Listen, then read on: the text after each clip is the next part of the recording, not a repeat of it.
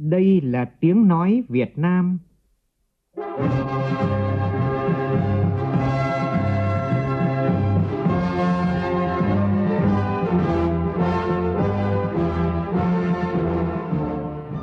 Việt Nam. Là tiếng nói Việt Nam phát thanh từ Hà Nội, thủ đô nước Cộng hòa xã hội chủ nghĩa Việt Nam.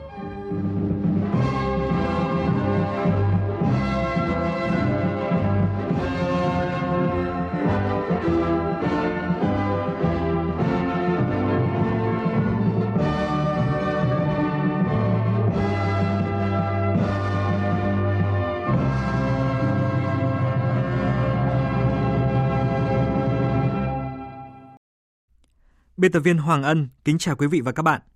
Mời quý vị cùng nghe chương trình Thời sự trưa của Đài Tiếng nói Việt Nam với những nội dung chính sau đây.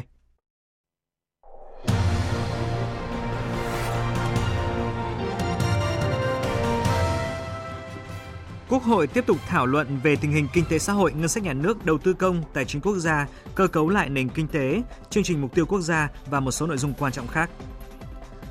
Thanh tra Chính phủ nêu nhiều sai phạm trong việc chuyển đổi nhà đất công tại tỉnh Khánh Hòa. Dự báo từ hôm nay đến ngày mai, ở các tỉnh Quảng Nam, Quảng Ngãi, Bình Định có mưa rất to với tổng lượng mưa phổ biến từ hai trăm năm mươi đến ba trăm năm mươi mi li mét mỗi đợt. Quảng Ngãi khẩn cấp di dời hơn ba trăm hộ dân ở huyện Ba Tơ trước nguy cơ sạt lở đất. Việt Nam được bình chọn là điểm đến di sản hàng đầu châu Á, điểm đến văn hóa hàng đầu châu Á và điểm đến ẩm thực hàng đầu châu Á. Trong phần tin thế giới, cuộc đua vào vị trí Tổng thống Mỹ, ứng cử viên Joe Biden đang hơn đương kim Tổng thống Donald Trump ba triệu bốn trăm nghìn phiếu phổ thông và chỉ còn thiếu sáu phiếu đại cử tri để tuyên bố thắng cử. Đại diện Tổ chức Y tế Thế giới cảnh báo thế giới đang trải qua giai đoạn nguy cấp của đại dịch cô vít mười chín.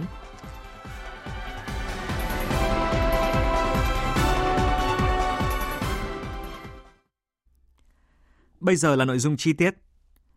Tiếp tục chương trình kỳ họp thứ mười, sáng nay, Quốc hội họp phiên toàn thể tại hội trường tiếp tục thảo luận về tình hình kinh tế xã hội và ngân sách nhà nước. Nhiều đại biểu đề nghị để cơ cấu nền kinh tế cần thiết phải quan tâm đến vấn đề quy hoạch nguồn nhân lực. Tổng hợp của nhóm phóng viên Minh Long và Nguyên Nhung. Để đánh giá chính xác thành tựu kinh tế xã hội trong năm năm qua, nhiều đại biểu cho rằng cần chia rõ hai giai đoạn là trước dịch cô vít mười chín và trong giai đoạn dịch cô vít mười chín. Đại biểu Hoàng Văn Cường, đoàn thành phố Hà Nội đề nghị trong chiến lược phát triển kinh tế đến năm hai không ba không, tầm nhìn hai không bốn năm cần tập trung đầu tư đổi mới sáng tạo, chuyển giao công nghệ, phát triển các tập đoàn lớn làm trụ cột trong chuỗi giá trị để tăng đầu tư phát triển. Cần phải ưu tiên vào nguồn nhân lực chất lượng cao để thúc đẩy đổi mới sáng tạo và khởi nghiệp. Chỉ có đổi mới sáng tạo mới có khả năng đặt chân vào các cái khâu có giá trị cao trong chuỗi giá trị để tăng năng suất lao động, để tạo ra được cái bước tăng trưởng đột phá. Phải tập trung nguồn lực đầu tư và hỗ trợ để phát triển những cái tập đoàn kinh tế mạnh làm trụ cột cho các cái lĩnh vực chủ yếu của nền kinh tế. Tôi rất đồng tình với ý tưởng của Hà Nội đề xuất xây dựng cái tuyến metro số năm Văn Cao Hòa Lạc với cái mục tiêu vừa thúc đẩy cái phát triển đô thị vệ tinh Hòa Lạc, nhưng đồng thời đây chính là cơ sở để thúc đẩy cái ngành công nghiệp đường sắt. Cũng cần lưu ý rằng các cái tập đoàn kinh tế tư nhân nếu được hỗ trợ của chính phủ thì có thể thực hiện được những mục tiêu này nhanh hơn, hiệu quả hơn nhiều so với các cái tập đoàn doanh nghiệp của nhà nước. Đồng tình với quan điểm này, đại biểu Bùi Thị Quỳnh Thơ, đoàn Hà Tĩnh cho rằng báo cáo của chính phủ đề ra định hướng thời gian tới cần hình thành hệ sinh thái, đổi mới sáng tạo theo chuẩn mực quốc tế để triển khai và áp dụng công nghệ bốn chấm không, thúc đẩy quá trình chuyển đổi số, nền kinh tế số. Điều đó có nghĩa là toàn bộ nền kinh tế đang rất cần một lượng lớn những người được đào tạo trong nhiều lĩnh vực có chất lượng. Nhân lực là yếu tố nền tảng cho sự phát triển của một quốc gia. Trong công tác quy hoạch cơ cấu lại vùng kinh tế giai đoạn hai nghìn hai mươi mốt đến hai nghìn hai mươi sáu, tôi thiết nghĩ để quy hoạch cơ cấu lại vùng kinh tế đạt được mục tiêu đề ra, cần thiết phải quan tâm đến vấn đề quy hoạch nguồn nhân lực. Theo đó, có chính sách lộ trình đào tạo, bố trí sắp xếp thu hút nguồn nhân lực trong các cơ quan quản lý nhà nước, đơn vị sự nghiệp một cách có hiệu quả và đúng hướng. Đồng thời, cần có sự tính toán, dự báo nhu cầu nguồn nhân lực đến các ngành lĩnh vực để qua đó người học đăng ký vào các ngành thị trường cần đáp ứng nhu cầu xã hội nhằm đạt được các mục tiêu đề ra. Một số đại biểu cũng nhận định khoa học công nghệ là quốc sách hàng đầu và là một trong những động lực quan trọng nhất về phát triển kinh tế xã hội. Theo đại biểu Nguyễn Lâm Thành, đoàn Lạng Sơn, cần sửa đổi luật khoa học công nghệ phù hợp với thực tiễn, đổi mới, đồng thời phân bố ngân sách khoa học công nghệ cho các địa phương ít nhất gấp hai lần hiện nay. cơ chế thủ tục quản lý trong khoa học công nghệ nói chung còn phức tạp, nhất là về cơ chế tài chính và có nhiều điểm quy định chưa phù hợp, chưa tạo nên động lực, thậm chí gây nản lòng những nhà khoa học chân chính. Nguồn lực khoa học rất hạn chế, chương trình nông thôn miền núi của Bộ Khoa học Công nghệ trung bình chỉ có ba trăm tỷ đồng một năm, ngân sách nhiều tỉnh chỉ bố trí được có mười tỷ đồng một năm, là con số quá ít ỏi trong khi luật định quy định là hai phần trăm. Từ thực tiễn vùng miền núi phía Bắc, đại biểu Vương Ngọc Hà, đoàn Hà Giang nêu ý kiến vẫn còn chênh lệch lớn giữa miền núi và đồng bằng, nhất là vùng sâu vùng xa, vùng khó khăn. Vì vậy cần sớm triển khai xây dựng quy hoạch vùng gắn với quy hoạch các tỉnh, xác định những lợi thế và khó khăn của vùng để quy hoạch hợp lý các ngành kinh tế ở các lĩnh vực địa bàn trọng điểm. Quan trọng nhất là xây dựng một hệ thống các chỉ tiêu kinh tế vĩ mô để định hướng thống nhất trong phát triển kinh tế xã hội toàn vùng, làm cơ sở cho công tác hoạch định chính sách, đầu tư trọng tâm trọng điểm. Đề nghị Quốc hội, Chính phủ ưu tiên phát triển hạ tầng giao thông, kết nối liên vùng. Đây là nhiệm vụ trọng tâm đột phá nhằm thúc đẩy phát triển kinh tế xã hội một cách toàn diện.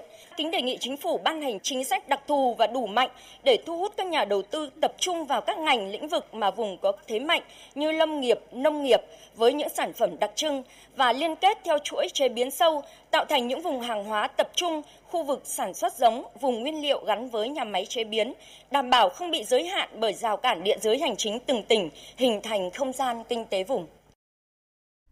Bên cạnh các vấn đề về tình hình kinh tế xã hội, các nội dung về thu ngân sách nhà nước, vấn đề quy hoạch quản lý, vận hành thủy điện nhỏ tiếp tục được nhiều đại biểu tập trung phân tích và đề nghị các bộ ngành chức năng triển khai nhiều giải pháp căn cơ hơn trong thời gian tới.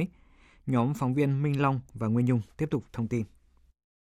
Qua ba ngày thảo luận kinh tế xã hội, vấn đề thủy điện và nguyên nhân gây ra lũ lụt ở miền Trung được nhiều đại biểu Quốc hội đặc biệt quan tâm.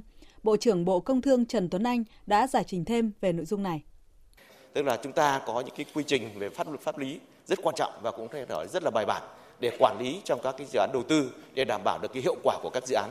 Và cụ thể ở đây căn cứ theo luật đầu tư, chúng ta có cái báo cáo về kinh tế kỹ thuật cũng như là bên cạnh đó là báo cáo đánh giá tác động môi trường.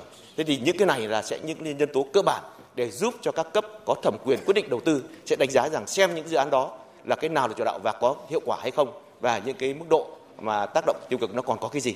Nhưng quan trọng không chỉ dừng ở đó mà các dự án này phải được thỏa mãn cả những cái giải pháp và biện pháp để khắc phục và giảm bớt những cái hạn chế tiêu cực để khai thác tốt những cái, cái ưu thế cũng như là những cái lợi ích từ các dự án này. Mặc dù vậy, một số đại biểu cũng cho rằng cần có sự rà soát cơ sở khoa học để thấy được những tác động tiêu cực của thủy điện nhỏ, từ đó có giải pháp khắc phục. Đại biểu Nguyễn Thanh Hồng, đoàn Bình Dương đặt vấn đề.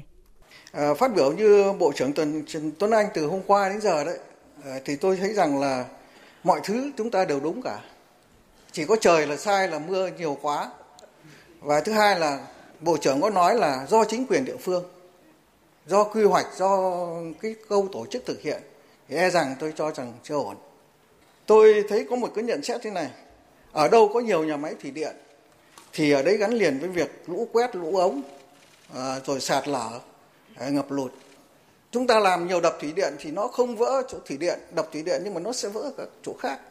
Nước dâng cao nó phải tìm đường nó thoát. Mà nó thoát nó tạo ra trái quy luật tự nhiên, nó sẽ gây ra những hậu quả.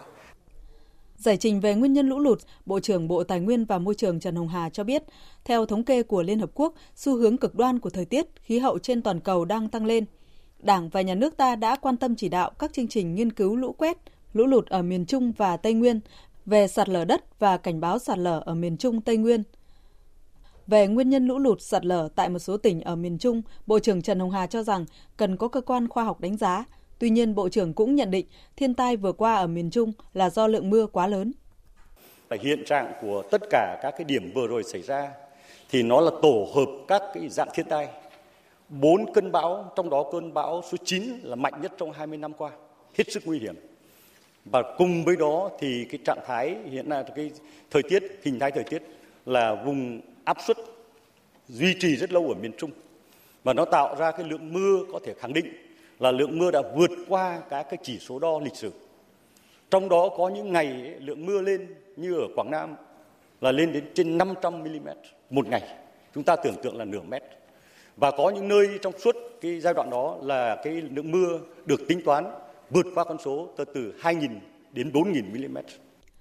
Thảo luận về vấn đề thu ngân sách nhà nước, một số ý kiến nhận định nhiệm vụ thu ngân sách nhà nước trong năm năm tới, chính phủ đề ra từ hai mươi đến hai mươi mốt phần trăm giê đê pê theo cách tính mới, tương đương với hai mươi tám đến ba mươi phần trăm giê đê pê hiện hành là một nhiệm vụ khó khăn. Để hoàn thành được nhiệm vụ này, tới đây chính phủ cần tập trung vào sửa đổi, bổ sung các chính sách về thu nói chung và luật thuế nói riêng để mở rộng được cơ sở thuế đảm bảo bao quát hết nguồn thu ngân sách. Đại biểu Trần Quang Triều, đoàn Nam Định đề nghị nhà nước cần có cơ chế mạnh hơn nữa với các hành vi vi phạm pháp luật để đảm bảo nguồn thu. Là trong tổ chức chỉ đạo thực hiện cần quyết liệt hơn trong thanh tra, kiểm tra, xử lý, chống chuyển giá, gửi giá, trốn thuế, chây ì thuế, nợ thuế, đọng thuế, vân vân. Thì chúng ta có hy vọng hoàn thành được chỉ tiêu huy động từ hai mươi đến hai mươi mốt phần trăm từ thuế, phí và ngân sách nhà nước. Bởi nếu không hoàn thành chỉ tiêu này thì sẽ ảnh hưởng trực tiếp đến các chỉ tiêu tài chính vĩ mô khác như bộ chi ngân sách, nợ công, nợ chính phủ, vay nợ, nghĩa vụ trả nợ hàng năm trên tổng thu ngân sách nhà nước. Mà các chỉ tiêu kinh tế tài chính vĩ mô này liên quan trực tiếp đến an ninh, an toàn tài chính quốc gia. Thưa quý vị, chiều nay các đại biểu Quốc hội tiếp tục thảo luận về tình hình kinh tế xã hội, ngân sách nhà nước, đầu tư công, tài chính quốc gia, cơ cấu lại nền kinh tế, chương trình mục tiêu quốc gia và một số nội dung quan trọng khác. Đài Tiếng nói Việt Nam sẽ tiếp tục tường thuật trực tiếp phiên họp này từ mười ba giờ năm mươi lăm phút chiều nay. Mời quý vị chú ý đón nghe. Tiến tới Đại hội Đảng toàn quốc lần thứ mười ba.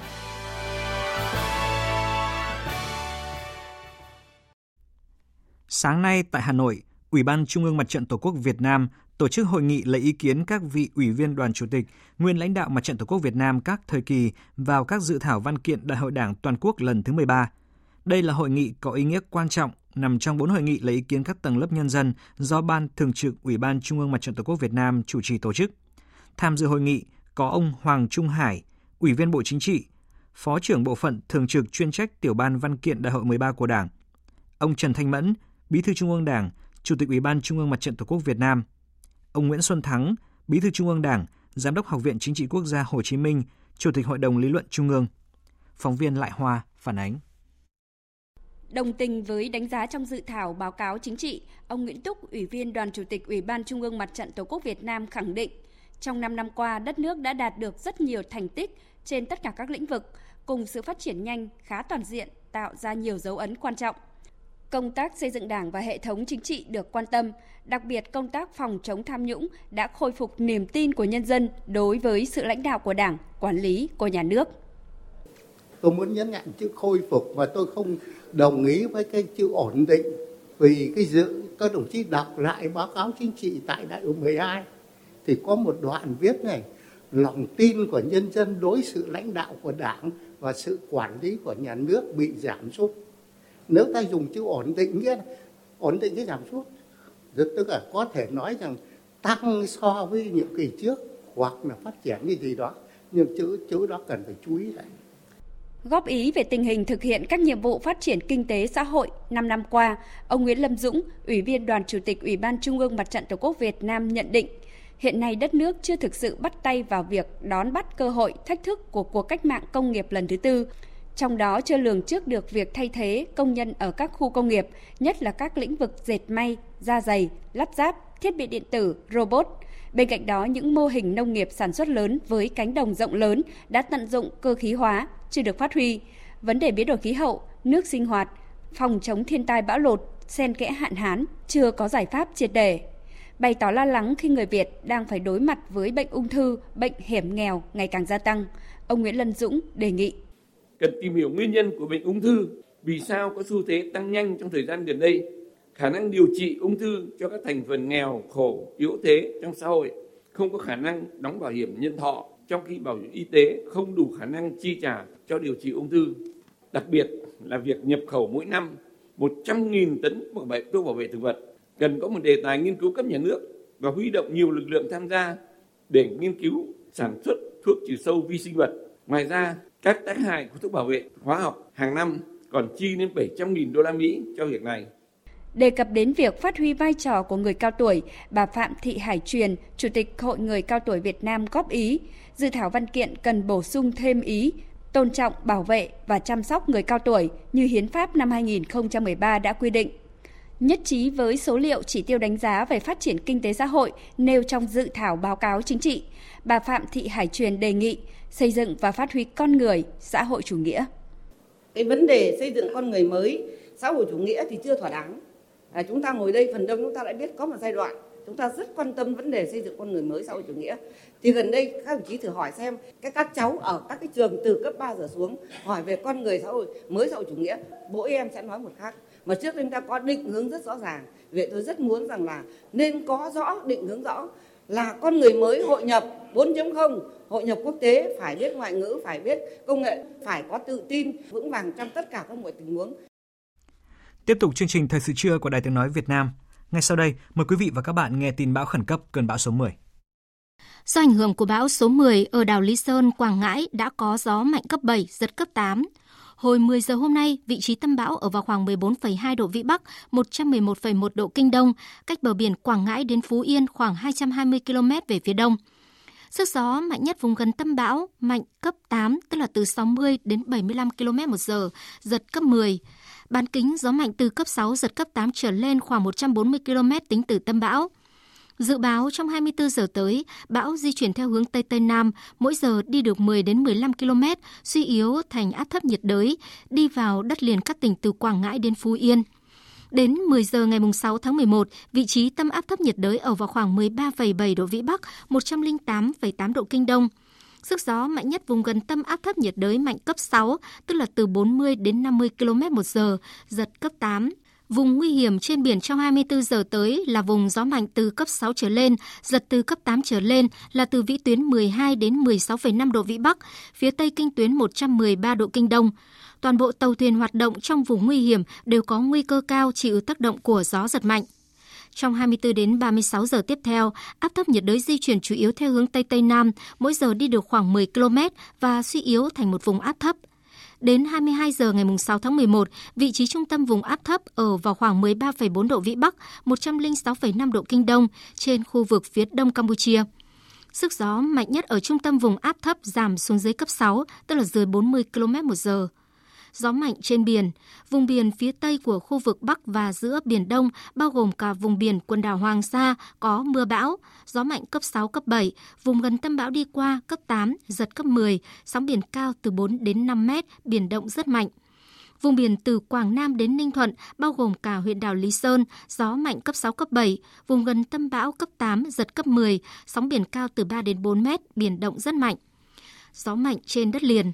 Từ chiều tối và đêm nay, trên đất liền ven biển Quảng Ngãi, Bình Định và Bắc Phú Yên có gió mạnh cấp sáu, cấp bảy, giật cấp tám. Mưa lớn, trong ngày năm và sáu tháng mười một, ở các tỉnh Quảng Nam, Quảng Ngãi, Bình Định có mưa rất to với tổng lượng mưa phổ biến từ hai trăm năm mươi đến ba trăm năm mươi mi li mét mỗi đợt. Ở Thừa Thiên Huế, Đà Nẵng, Kon Tum, Gia Lai, Phú Yên có mưa to, có nơi mưa rất to với tổng lượng mưa phổ biến từ một trăm đến hai trăm mi li mét mỗi đợt. Từ ngày năm đến ngày bảy tháng mười một, ở các tỉnh từ Hà Tĩnh đến Quảng Trị có mưa vừa, mưa to, có nơi mưa rất to với tổng lượng mưa phổ biến từ một trăm đến hai trăm mi li mét mỗi đợt. Cấp độ rủi ro thiên tai do bão cấp ba. Sáng nay tại Hà Nội đã diễn ra cuộc họp giao ban của Văn phòng Ban Chỉ đạo Trung ương về phòng chống thiên tai. Tại đây, các đại biểu đã đưa ra nhiều thông tin về tình hình cơn bão số mười và công tác ứng phó với mưa lũ thiên tai tại các địa phương. Phản ánh của phóng viên Tuấn Phong. Tại cuộc họp, theo đại diện Trung tâm Dự báo Khí tượng Thủy văn Quốc gia, cơn bão số mười được dự báo sẽ suy yếu thành áp thấp nhiệt đới. Đến bốn giờ sáng ngày sáu tháng mười một, vị trí tâm áp thấp nhiệt đới sẽ ở ngay trên vùng biển các tỉnh từ Quảng Ngãi đến Phú Yên. Ông Hoàng Phúc Lâm, Phó Giám đốc Trung tâm Dự báo Khí tượng Thủy văn Quốc gia cho biết, ngày năm và ngày sáu tháng mười một, mưa lớn sẽ xảy ra tại các tỉnh duyên hải miền Trung từ Hà Tĩnh đến Phú Yên và một số tỉnh Tây Nguyên như Kon Tum, Gia Lai. Còn cường độ hiện nay thì bão đang ở cấp tám và gió giật là cấp mười. Đấy, và các uh, dự báo của các trung tâm quốc tế cũng cho thấy rằng là cơn bão số mười thì khả năng cao là sẽ suy yếu thành áp thấp nhiệt đới khi mà vào gần bờ. Thế thì chúng tôi dự báo là cái cao điểm mưa là sẽ rơi vào trong ngày và đêm ngày hôm nay. Đấy, ngày mùng năm và đêm ngày mùng năm có thể kéo dài sang đầu đầu ngày mùng sáu. Đấy, và khu vực trọng tâm hiện nay mà trong ngày hôm nay mưa sẽ là Thừa Thiên Huế, Đà Nẵng, Quảng Nam và Quảng Ngãi. Đấy, thì từ chiều trở đi thì là xuống cả khu vực ở Bình Định và Phú Yên. Về công tác sơ tán dân cư và tài sản trước ảnh hưởng của bão, các địa phương từ Quảng Ngãi đến Khánh Hòa dự kiến sẽ sơ tán khoảng hai mươi tám nghìn người trong vùng có nguy cơ.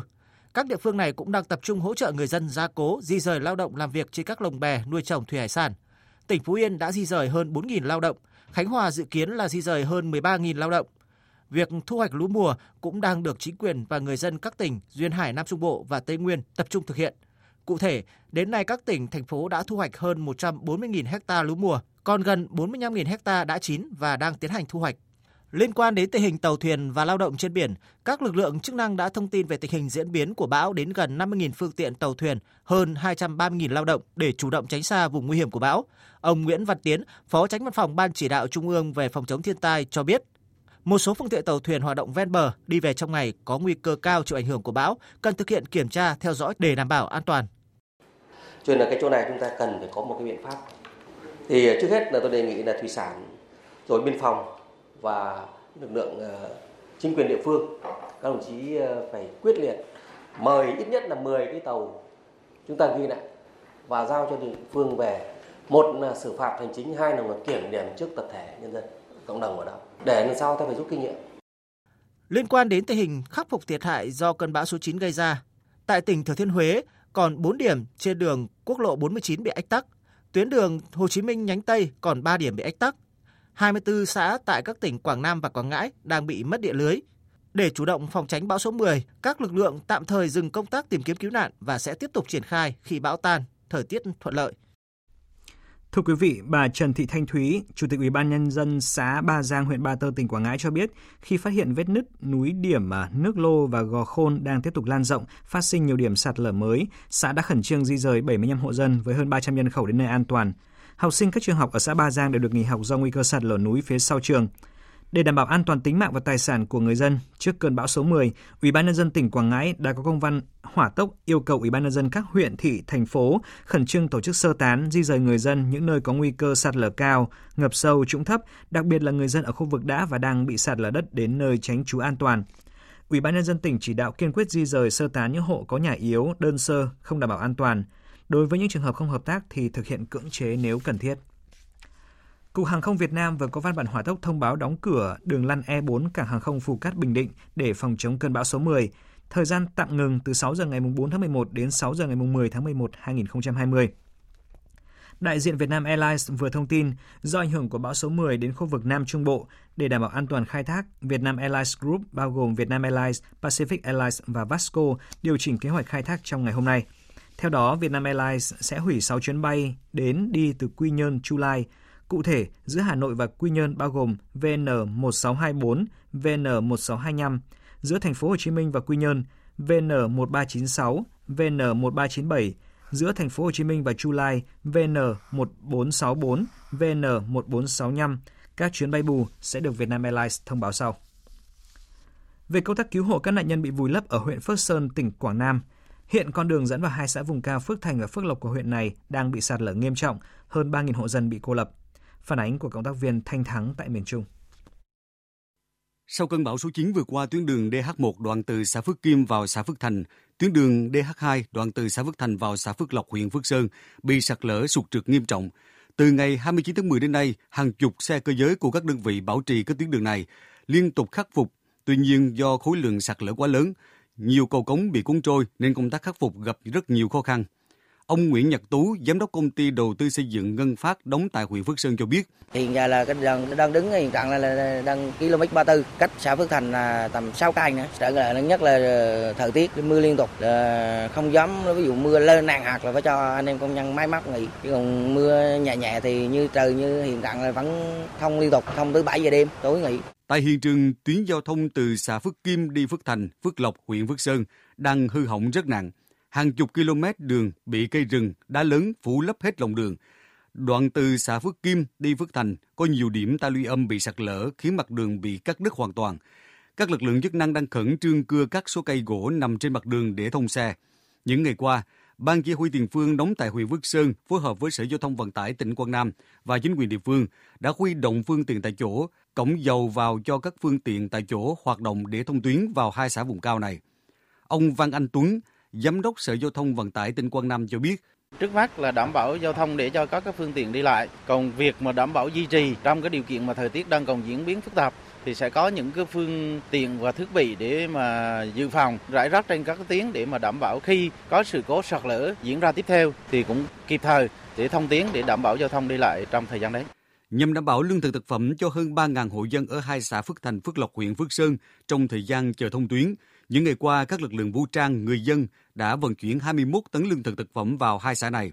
Hiện chính quyền địa phương đã phân phát số lương thực cho người dân, tuy nhiên số hàng hóa trên chỉ đủ dùng từ mười lăm đến hai mươi ngày tới.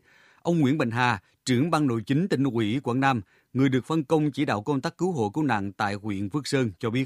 Khoảng ba ngày hôm nay thì chúng tôi đã tiến hành đưa được lương thực thực phẩm đến cho hai xã. Hiện nay thì chúng tôi cũng đã vận chuyển được cho xã Phước Thành là mười lăm tấn hàng và đối Phước Lộc thì được sáu tấn hàng. Chúng tôi dự kiến là số lượng lương thực này bảo đảm được từ mười lăm đến hai mươi ngày cho các hộ dân. Và hiện nay thì cái số lương thực này thì xã cũng đã tiến hành cấp cho người dân. Thì có thể nói rằng là nếu mà trong thời gian mà cơn bão số mười vào, trong thời tiết khó khăn thì có thể người dân vẫn bảo đảm được lương thực thực phẩm. Và tiếp ngay sau đây, mời quý vị nghe tin cảnh báo lũ trên các sông từ Hà Tĩnh đến Phú Yên và khu vực Tây Nguyên. Về diễn biến thủy văn, mực nước trên các sông ở Trung Bộ và khu vực Tây Nguyên có dao động. Cảnh báo trong hôm nay và ngày mai, ở các tỉnh Quảng Nam, Quảng Ngãi, Bình Định có mưa to với tổng lượng mưa phổ biến từ hai trăm năm mươi đến ba trăm năm mươi mi-li-mét mỗi đợt.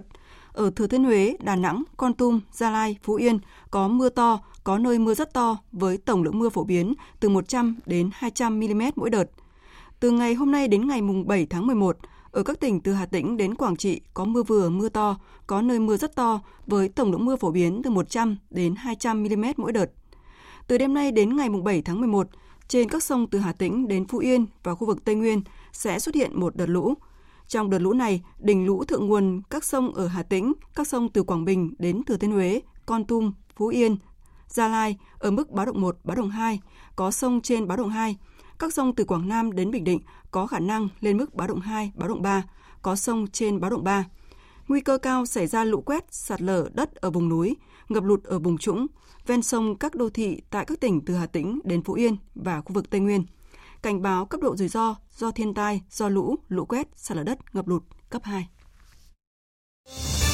Thời sự vê o vê, nhanh, tin cậy, hấp dẫn. Thưa quý vị, Diễn đàn Nhân dân a sê an hai không hai không do các tổ chức nhân dân Việt Nam đăng cai tổ chức khai mạc sáng nay tại Hà Nội. Đây là lần đầu tiên Diễn đàn Nhân dân a sê an hai không hai không diễn ra bằng hình thức trực tuyến với sự tham dự của Phó Tổng thư ký a sê an Cung Phốc và hơn tám trăm tám mươi đại biểu là đại diện các tổ chức nhân dân phi chính phủ, các tổ chức phi nước ngoài hoạt động ở mười nước a sê an.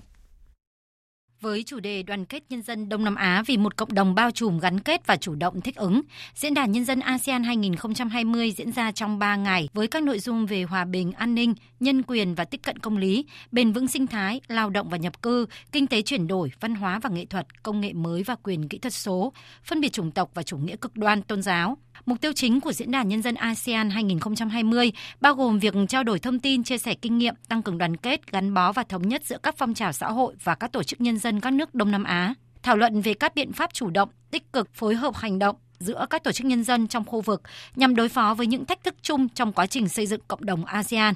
Cũng tại Diễn đàn Nhân dân a sê an hai không hai không, các đại biểu còn trao đổi về việc tăng cường sự tham gia của người dân vào quá trình ra quyết định của a sê an thông qua các hoạt động vận động và giám sát, đưa ra khuyến nghị cho các nhà lãnh đạo a sê an về xây dựng một a sê an hướng tới người dân và lấy người dân làm trung tâm.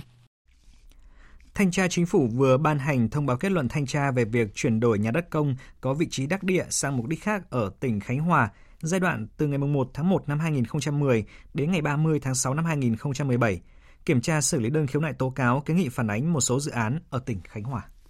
Thanh tra Chính phủ đã thanh tra ba cơ sở nhà đất thuộc sở hữu nhà nước quản lý đã chuyển quyền sử dụng đất và tài sản gắn liền với đất và phát hiện nhiều sai phạm.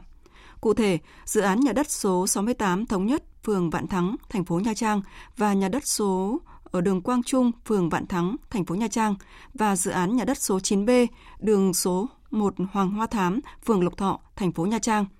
Cũng theo kết luận thanh tra, sau khi đã kết thúc thanh tra trực tiếp, các cơ quan có thẩm quyền của tỉnh Khánh Hòa đã ban hành các quyết định chấm dứt hoạt động tám dự án theo Luật Đầu tư hai không một bốn do không thực hiện đúng cam kết về tiến độ và có vi phạm pháp luật. Với hai mươi tư dự án khác, Thanh tra Chính phủ kiến nghị Chủ tịch Ủy ban nhân dân tỉnh Khánh Hòa căn cứ kết luận thanh tra để tổ chức thực hiện việc xử lý theo quy định của pháp luật các vi phạm đối với từng dự án. Thanh tra Chính phủ kiến nghị Thủ tướng Chính phủ xử lý kỷ luật nghiêm minh trách nhiệm cá nhân và trách nhiệm người đứng đầu đối với Chủ tịch Ủy ban nhân dân tỉnh Khánh Hòa, xử lý kỷ luật phù hợp đối với các Phó Chủ tịch Ủy ban nhân dân tỉnh có liên quan. Kết luận thanh tra cũng nêu rõ, trong quá trình kiểm điểm, làm rõ trách nhiệm và xử lý cán bộ, nếu phát hiện vi phạm có dấu hiệu tư lợi thì phải kịp thời chuyển hồ sơ cho cơ quan điều tra theo quy định của pháp luật. Chuyển sang các tin đáng chú ý khác. Hôm nay, Ủy ban nhân dân thành phố Hà Nội thông báo kết luận của ông Nguyễn Quốc Hùng, Phó Chủ tịch Ủy ban nhân dân thành phố về cuộc họp xử lý khắc phục các tồn tại hạn chế đảm bảo công tác vận hành cho khu liên hợp xử lý chất thải Sóc Sơn. Tin của phóng viên Đài Tiếng nói Việt Nam. Thành phố Hà Nội yêu cầu Ủy ban nhân dân huyện Sóc Sơn chịu trách nhiệm phê duyệt phương án bồi thường, hỗ trợ và tái định cư cho các hộ dân. Ban quản lý dự án, chủ đầu tư dự án khẩn trương chi trả tiền đối với các phương án đã có quyết định phê duyệt, đảm bảo đẩy nhanh tiến độ giải phóng mặt bằng của dự án. Các trường hợp đã có kết luận của thanh tra thành phố về việc cấp giấy chứng nhận sai quy định, Ủy ban nhân dân huyện Sóc Sơn thu hồi các giấy chứng nhận đã cấp sai, đồng thời phê duyệt phương án bồi thường đất ở theo đúng hạn mức quy định của pháp luật về đất đai. Đối với việc bồi thường hỗ trợ về tài sản, công trình trên đất, Ủy ban nhân dân huyện Sóc Sơn chỉ đạo phòng quản lý đô thị huyện thẩm định giá trị dự toán công trình làm cơ sở phê duyệt phương án bồi thường hỗ trợ. Trường hợp có vướng mắc báo cáo Sở Xây dựng để được hướng dẫn. Trước đó, ngày ba mươi tháng mười vừa qua, Thường trực Thành ủy Hà Nội đã có buổi đối thoại với người dân ba xã Nam Sơn, Bắc Sơn và Hồng Kỳ về những kiến nghị liên quan đến khu xử lý chất thải Nam Sơn. Tại buổi đối thoại, ông Nguyễn Quốc Hùng, Phó Chủ tịch Ủy ban nhân dân thành phố Hà Nội khẳng định, thành phố sẽ vận dụng tối đa để đảm bảo quyền lợi hợp pháp tốt nhất cho người dân.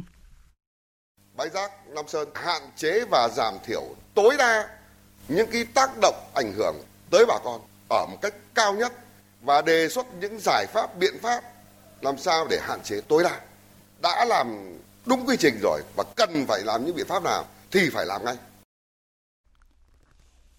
Thưa quý vị, thông tin từ Tổng cục Du lịch, Bộ Văn hóa Thể thao và Du lịch cho biết Việt Nam được bình chọn là điểm đến di sản hàng đầu châu Á, điểm đến văn hóa hàng đầu châu Á và điểm đến ẩm thực hàng đầu châu Á. Đây là kết quả bình chọn khu vực châu Á do Tổ chức Giải thưởng Du lịch Thế giới công bố. Năm nay cũng là năm thứ hai liên tiếp Việt Nam được bình chọn ở cả ba hạng mục này. Một lần nữa, văn hóa, di sản, ẩm thực lại là những yếu tố nổi trội mang lại những giải thưởng quốc tế danh giá cho du lịch Việt Nam. Trong những năm qua, du lịch văn hóa luôn là một trong những loại hình hấp dẫn nhất, thu hút đông đảo khách du lịch trong nước và quốc tế, góp phần mang lại sự phát triển bền vững của ngành du lịch. Hiện Tổng cục Du lịch đang xây dựng đề án xây dựng thương hiệu quốc gia về du lịch văn hóa nằm trong kế hoạch của ngành văn hóa thể thao và du lịch, thực hiện quyết định số một nghìn bảy trăm năm mươi lăm của Thủ tướng Chính phủ phê duyệt chiến lược phát triển các ngành công nghiệp văn hóa Việt Nam đến năm hai không hai không, tầm nhìn đến năm hai không ba không.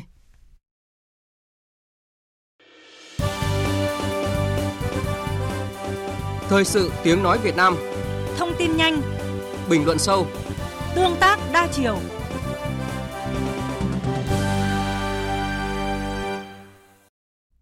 Thưa quý vị, thông tin về kết quả bầu cử Tổng thống Mỹ vẫn là dòng tin thu hút sự quan tâm đặc biệt của dư luận quốc tế trong hai mươi tư giờ qua. Nước Mỹ cũng đã trải qua ngày đầu tiên sau cuộc bầu cử mà vẫn chưa biết ai sẽ là chủ nhân Nhà Trắng trong bốn năm tới. Tính đến thời điểm này, cuộc đua đầy kịch tính vào Nhà Trắng đang có lợi thế nghiêng về ứng cử viên Tổng thống Mỹ Joe Biden sau khi ông giành chiến thắng ở bang Wisconsin và Michigan, nâng tổng số phiếu đại cử tri lên hai trăm sáu mươi tư phiếu, gia tăng cách biệt đối với đương kim Tổng thống Donald Trump khi mới đạt được hai trăm mười bốn phiếu.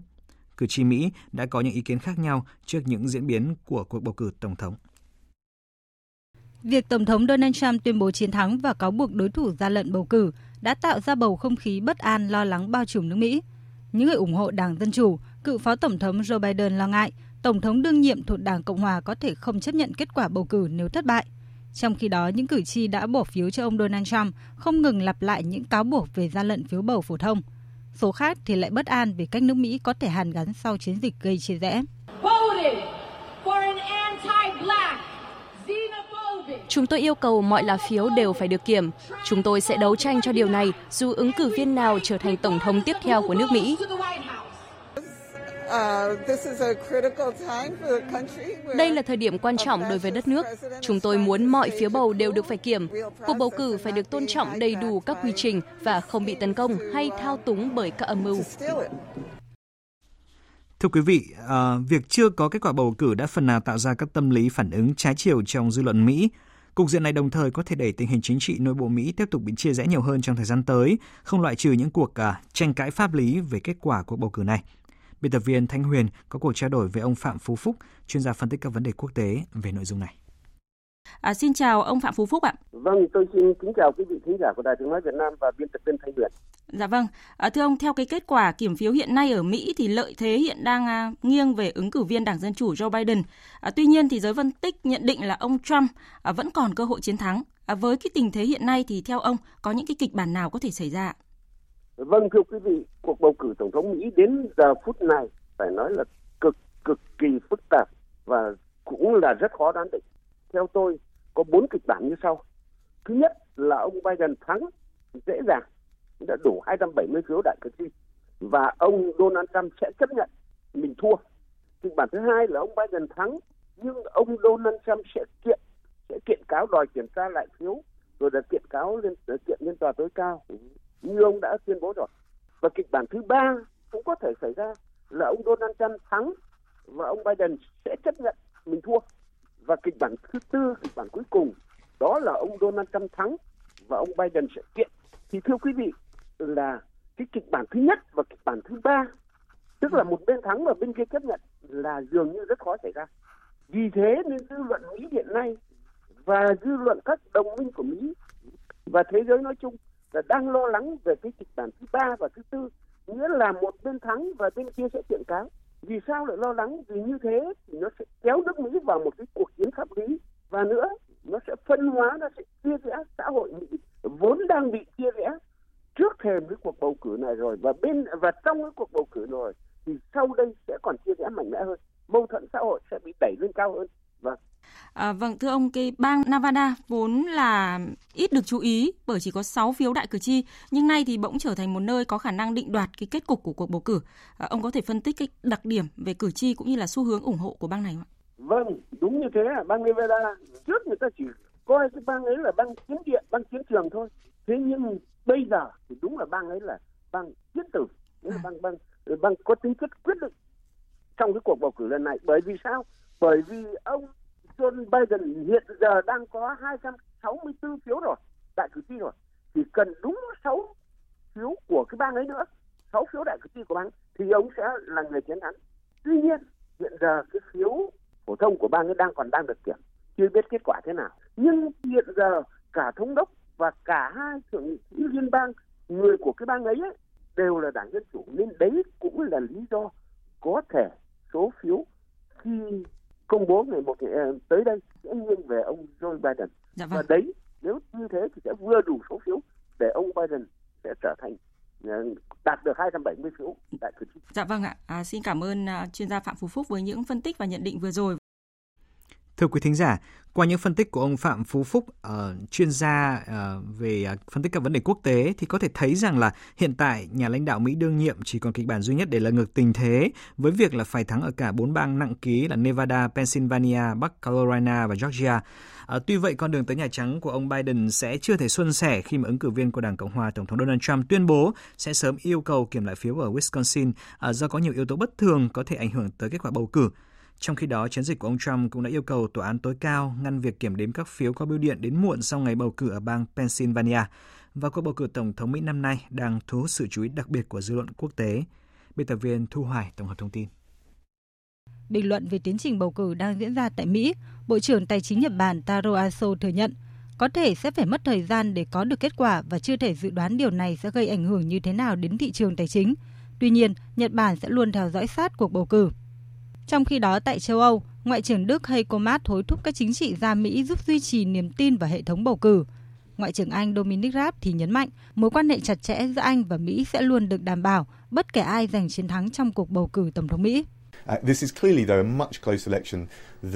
Chúng tôi sẽ chờ đợi kết quả cuối cùng và hoàn toàn tin tưởng vào các hệ thống cũng như thể chế của nước Mỹ. Có thể phải mất tới vài ngày chứ không phải vài giờ để biết ai là người chiến thắng. Vì thế, chúng ta sẽ phải kiên nhẫn hơn một chút và điều chắc chắn là dù kết quả thế nào, mối quan hệ chặt chẽ giữa Anh và Mỹ sẽ luôn được đảm bảo. Các đồng minh truyền thống của Mỹ vẫn tin tưởng, dù ông Donald Trump hay ông Joe Biden chiến thắng, thì những nguyên tắc cơ bản trong các mối quan hệ ưu tiên của Mỹ sẽ không thay đổi. Theo Thủ tướng Australia Scott Morrison, trong bất kỳ kịch bản nào, tiến trình dân chủ ở Mỹ cũng sẽ chiến thắng.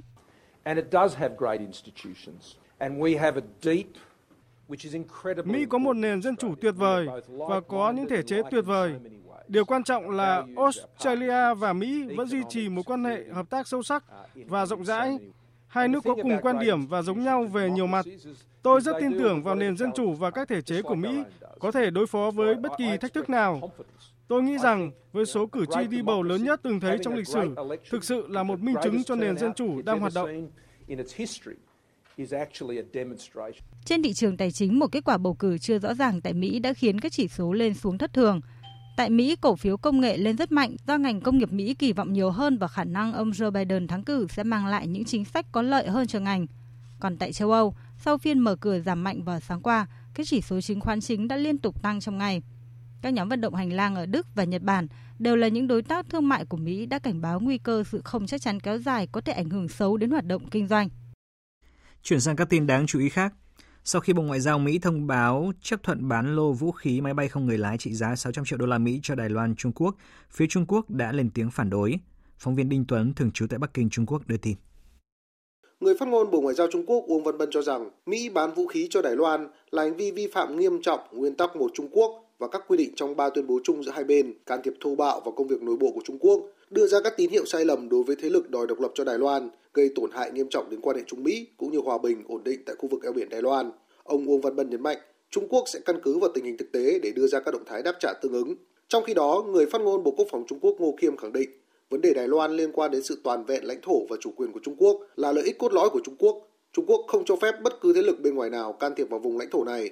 Người phát ngôn Bộ Quốc phòng Trung Quốc cũng yêu cầu Mỹ cần nhận thức đúng sự nguy hại của việc bán vũ khí cho Đài Loan và dừng ngay hành động này. Hôm ba tháng mười một, Bộ Ngoại giao Mỹ đã chấp thuận việc bán lô vũ khí máy bay không người lái loại tấn công em quy chín Reaper trị giá sáu trăm triệu đô la Mỹ nhằm giúp Đài Loan cải thiện năng lực đối phó với các mối đe dọa hiện tại và tương lai.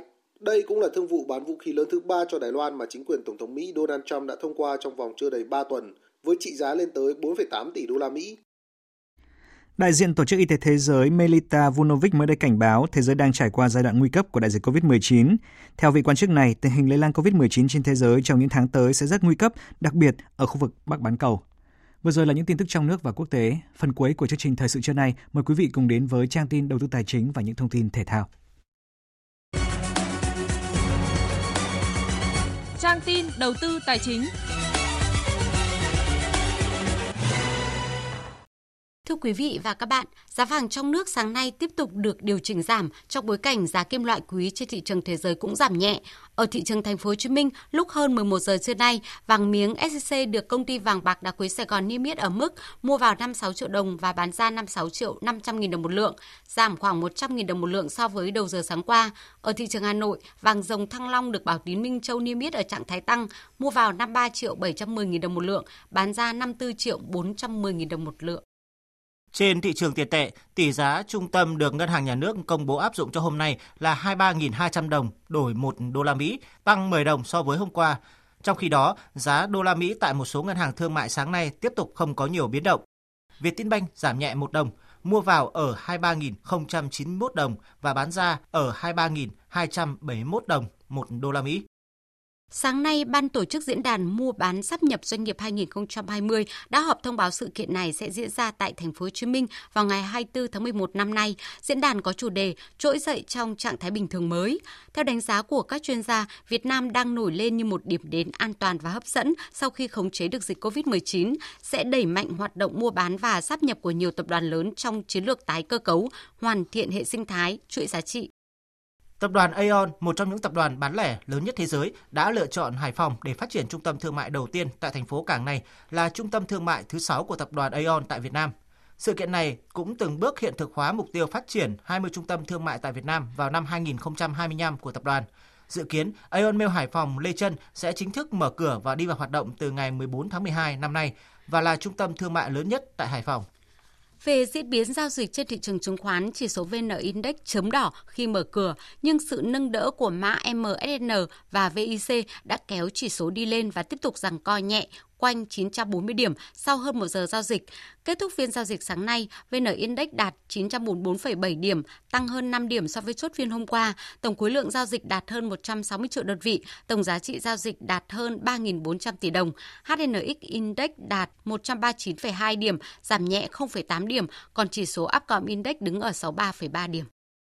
Thưa quý vị, thưa các bạn, Sau thời gian chịu ảnh hưởng tiêu cực của dịch covid mười chín, thị trường chứng khoán không chỉ có sự phục hồi về điểm số, quy mô mà còn thể hiện nội lực mạnh mẽ của các nhà đầu tư trong nước. Đây là cơ sở để có những kỳ vọng khả quan cho thị trường chứng khoán vào cuối năm nay.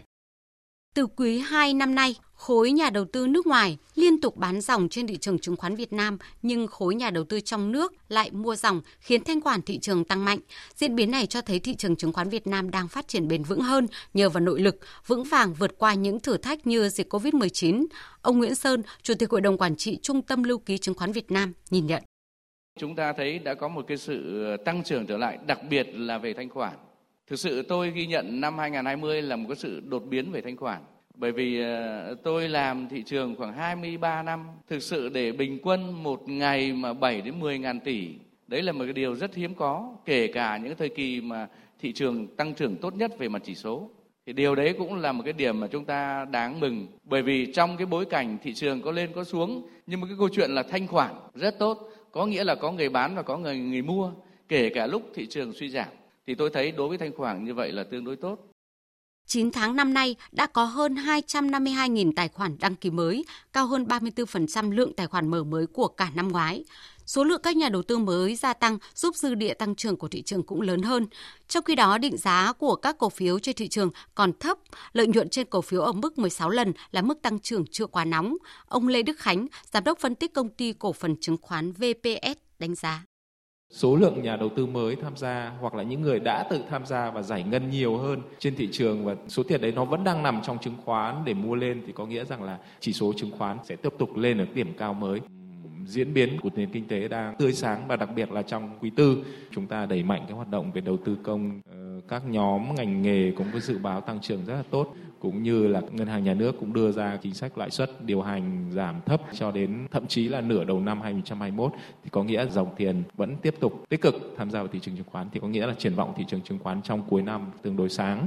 Do vậy thì tôi vẫn cho rằng ở trong góc độ gọi là tương đối là thận trọng thì vê en-Index vẫn sẽ quay lại ở cái khu vực là chín trăm tám mươi và một nghìn điểm. Theo ông Lê Đức Khánh, thị trường chứng khoán Việt Nam đang theo đà leo dốc khá bền vững, dòng tiền tăng trưởng luân phiên, ngoài ngân hàng còn ngành sản xuất vật liệu, nhóm tiêu dùng. Do đó, nhà đầu tư nên chọn những cổ phiếu thật sự cơ bản, có triển vọng tốt trong các nhóm ngành này để đầu tư.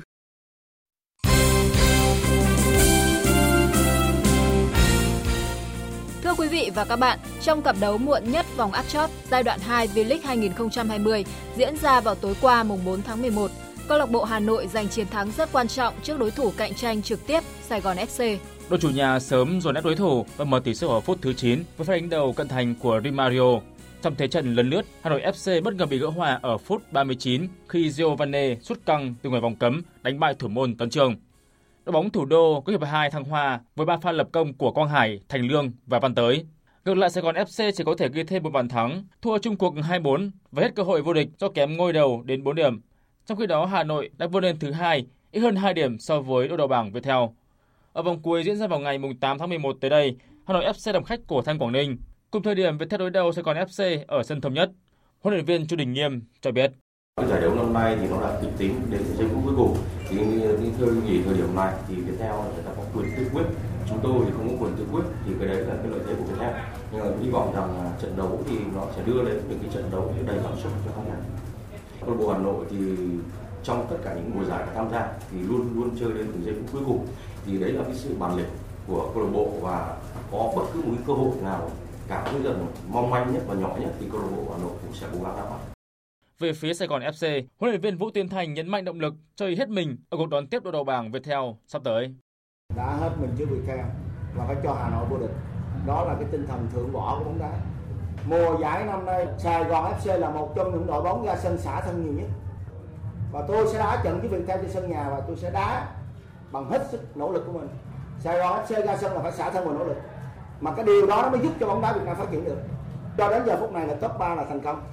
Top ba là quá thành công của Sài Gòn ép xê, nhưng mà chúng tôi không dừng ở đây. Không dừng ở đây, chúng tôi phải đoạt lại giải nhì nếu chúng tôi thắng Viettel. Hôm qua mùng bốn tháng mười một, đội tuyển u hai hai Việt Nam bước vào ngày tập thứ ba. Quân số trong tay huấn luyện viên Park Hang-seo đã tăng lên con số hai mươi bảy khi ba cầu thủ Nhâm Mạnh Dũng, Trần Danh Trung của Viettel và Việt Cường bê ca em ích Bình Dương đã lên hội quân. Ban huấn luyện tiếp tục triển khai giáo án khá nặng với những bài tập thiên về sức bền, chuyên vượt chướng ngại vật, phối hợp nhanh, dứt điểm. Lần thứ hai được thầy Park triệu tập, tiền đạo Việt Cường chia sẻ. Lần một thì em lên cảm giác thì nó hơi bỡ ngỡ một tí, nhưng mà, mà đợt, đợt tập trung lần này thì em cảm giác nó, mình quen hơn, mình cảm giác tự tin và mình càng cố gắng những bài tập giáo án của ban huấn luyện đề ra. Ban huấn luyện nói mình cần những gì thì mình sau những đợt tập trung mình về mình sẽ cố gắng thay đổi cái những cái cái những cái yếu của mình đi. Cá nhân em thì về em tập thể lực và sức mạnh. So sánh về lối chơi cũng như giáo án huấn luyện giữa đội tuyển và câu lạc bộ chủ quản, Việt Cường cho biết. Nếu mà đúng thì em thích sơ đồ hai tiền đạo, nhưng mà mình lên đây mình đá một đạo thì mình cần cần phải thay đổi, phải bắt đưa ra mình cần làm gì và mình làm như thế thôi. Có những bài tập nó khác nhau, nó khỏe hơn và kiểu nó nhanh nhẹn hơn, cái những động tác nó càng nhanh nhẹn hơn và kiểu nó bền bỉ hơn. Dạng sáng nay, tại lượt trận thứ ba vòng bảng UEFA Champions League, câu lạc bộ Manchester United bất ngờ nhận thất bại trên sân của đội bóng Thổ Nhĩ Kỳ Istanbul Başakşehir. Trước vòng đấu này, Man United dẫn đầu bảng H khi đã đánh bại hai đối thủ khó chơi là Leipzig và Paris Saint-Germain. Ngược lại, Istanbul Başakşehir nhận hai thất bại liên tiếp. Tuy nhiên, ngay trong hiệp một, Man United đã nhận hai bàn thua sau các pha dứt điểm của Dembaba và Vizca trước khi Anthony Martial đánh đầu chuẩn xác để rút ngắn cách biệt. Suốt hiệp hai, các học trò của huấn luyện viên Ole Gunnar Solskjaer không thể ghi thêm bàn thắng, thua chung cuộc một hai. Man United lúc này vẫn giữ được ngôi đầu bảng H vì Paris Saint-Germain cũng trắng tay khi thua một hai trên sân của Leipzig. Tại bảng E, Chelsea thắng Rennes ba không để tiếp tục dẫn đầu bảng với cùng mười điểm như Sevilla, đội vượt qua Krasnodar ba hai. Trong hai trận đấu của bảng F, Zenit Saint Petersburg hòa Lazio một đều và Borussia Dortmund thắng đậm ba không trên sân của ép xê Bruges. Ở bảng G, Barcelona toàn thắng ba trận khi vượt qua Dynamo Kiev hai một để dẫn đầu bảng với chín điểm. Trận còn lại, Juventus thắng đậm bốn một trước chủ nhà Ferencváros. Hôm qua, Rafael Nadal trở thành tay vợt thứ tư trên thế giới đạt kỷ lục một nghìn chiến thắng trong sự nghiệp sau khi đánh bại đối thủ đồng hương Tây Ban Nha là Feliciano Lopez tại vòng hai giải quần vợt Paris Masters hai không hai không. Điểm số các séc là bốn sáu, bảy sáu và sáu bốn. Thành tích này diễn ra chỉ một tháng sau khi Nadal vô địch Roland Garros lần thứ mười ba trong sự nghiệp và cân bằng kỷ lục hai mươi danh hiệu đơn Grand Slam của Federer. Tối nay tại vòng ba của Paris Masters hai không hai không, Nadal sẽ gặp đối thủ hai mươi sáu tuổi người Australia Jordan Thompson, hạng sáu mươi mốt a tê pê. Dự báo thời tiết. Trung tâm Dự báo Khí tượng Thủy văn Quốc gia cho biết, hiện nay bão số mười đang hoạt động trên vùng biển phía tây của khu vực Bắc và giữa Biển Đông. Do ảnh hưởng của không khí lạnh kết hợp với hoàn lưu bão số mười, nên ngày hôm nay, trên vùng biển phía tây của khu vực Bắc và giữa Biển Đông, bao gồm cả vùng biển quần đảo Hoàng Sa, có gió mạnh cấp sáu, cấp bảy, vùng gần tâm bão đi qua cấp tám, giật cấp mười, sóng biển cao từ bốn đến năm mét, biển động rất mạnh. Vùng biển từ Quảng Nam đến Ninh Thuận bao gồm cả huyện đảo Lý Sơn, gió mạnh cấp sáu, sau tăng lên cấp bảy, giật cấp chín, sóng biển cao từ ba đến bốn mét, biển động mạnh. Trong ngày hôm nay, ở vùng biển phía tây của khu vực Bắc và giữa Biển Đông, bao gồm cả vùng biển quần đảo Hoàng Sa có mưa bão. Khu vực Nam Biển Đông, bao gồm cả vùng biển quần đảo Trường Sa có mưa rào và dông. Trong cơn dông có khả năng xảy ra lốc xoáy và gió giật mạnh, cấp độ rủi ro thiên tai cấp một. Riêng vùng biển phía tây của khu vực Bắc và giữa Biển Đông cấp ba. Còn bây giờ là dự báo thời tiết chi tiết cho các khu vực trong cả nước chiều và đêm nay. Bắc Bộ và khu vực Hà Nội chiều có mây, trời nắng, đêm nhiều mây có mưa vài nơi, gió Đông Bắc cấp hai, cấp ba, sáng sớm và đêm trời lạnh, nhiệt độ từ mười tám đến hai mươi bảy độ, có nơi trên hai mươi bảy độ. Các tỉnh từ Thanh Hóa đến Thừa Thiên Huế nhiều mây, phía Bắc, Thanh Hóa, Nghệ An có mưa rào vài nơi, phía Nam có mưa vừa, mưa to, có nơi mưa rất to và dông. Riêng Thừa Thiên Huế có mưa to, có nơi mưa rất to, gió Bắc đến Tây Bắc cấp ba. Trong cơn dông có khả năng xảy ra lốc, sét và gió giật mạnh, nhiệt độ từ hai mươi đến hai mươi bảy độ. Các tỉnh ven biển từ Đà Nẵng đến Bình Thuận nhiều mây, phía Bắc từ Đà Nẵng đến Phú Yên có mưa to đến rất to, phía Nam có mưa rào và dông rải rác, gió Đông Bắc đến Bắc cấp ba. Riêng vùng ven biển chiều tối và đêm cấp bốn, cấp năm, khu vực Quảng Ngãi đến Phú Yên có gió giật mạnh cấp sáu, cấp bảy, nhiệt độ từ hai mươi hai đến ba mươi mốt độ. Tây Nguyên và Nam Bộ nhiều mây, phía Bắc là Kon Tum và Gia Lai có mưa to, có nơi mưa rất to, phía Nam có mưa rào và dông rải rác, cục bộ có mưa vừa mưa to, gió Đông Bắc đến Bắc cấp ba. Trong cơn dông có khả năng xảy ra lốc, sét và gió giật mạnh, nhiệt độ từ mười tám đến ba mươi ba độ. Tiếp theo là dự báo thời tiết biển. Vịnh Bắc Bộ có mưa rào rải rác và có nơi có dông. Trong cơn dông có khả năng xảy ra lốc xoáy. Tầm nhìn xa trên mười ki lô mét, giảm xuống từ bốn đến mười ki lô mét trong mưa. Gió Đông Bắc cấp năm, ngày mai có lúc cấp sáu, giật cấp bảy. Vùng biển từ Quảng Trị đến Quảng Ngãi, vùng biển từ Bình Định đến Ninh Thuận, vùng biển từ Cà Mau đến Kiên Giang có mưa rào rải rác và có nơi có dông. Trong cơn dông có khả năng xảy ra lốc xoáy. Tầm nhìn xa từ bốn đến mười ki lô mét, gió mạnh cấp sáu, sau tăng lên cấp bảy, giật cấp chín, biển động mạnh. Vùng biển từ Bình Thuận đến Cà Mau có mưa rào và dông rải rác. Trong cơn dông có khả năng xảy ra lốc xoáy và gió giật mạnh. Tầm nhìn xa trên mười ki lô mét, giảm xuống từ bốn đến mười ki lô mét trong mưa. Gió Tây đến Tây Nam cấp bốn, cấp năm. Khu vực Biển Đông, khu vực quần đảo Hoàng Sa thuộc thành phố Đà Nẵng, Trường Sa tỉnh Khánh Hòa có mưa rào và dông rải rác. Riêng khu vực phía Tây, chiều nay có mưa bão, trong cơn dông có khả năng xảy ra lốc xoáy và gió giật mạnh.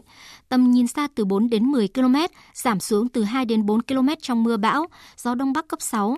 Riêng phía Tây khu vực Hoàng Sa, ngày có gió mạnh cấp sáu, cấp bảy, giật cấp tám, cấp chín, biển động mạnh. Vịnh Thái Lan có mưa rào và dông vài nơi, tầm nhìn xa trên mười ki lô mét, gió nhẹ. Những thông tin thời tiết vừa rồi đã kết thúc chương trình Thời sự trưa nay của Đài Tiếng Nói Việt Nam. Chương trình do các biên tập viên Hoàng Ân, Minh Châu, Nguyễn Hằng biên soạn và thực hiện với sự tham gia của kỹ thuật viên Uông Biên, chịu trách nhiệm nội dung Nguyễn Vũ Duy. Xin kính chào tạm biệt và hẹn gặp lại.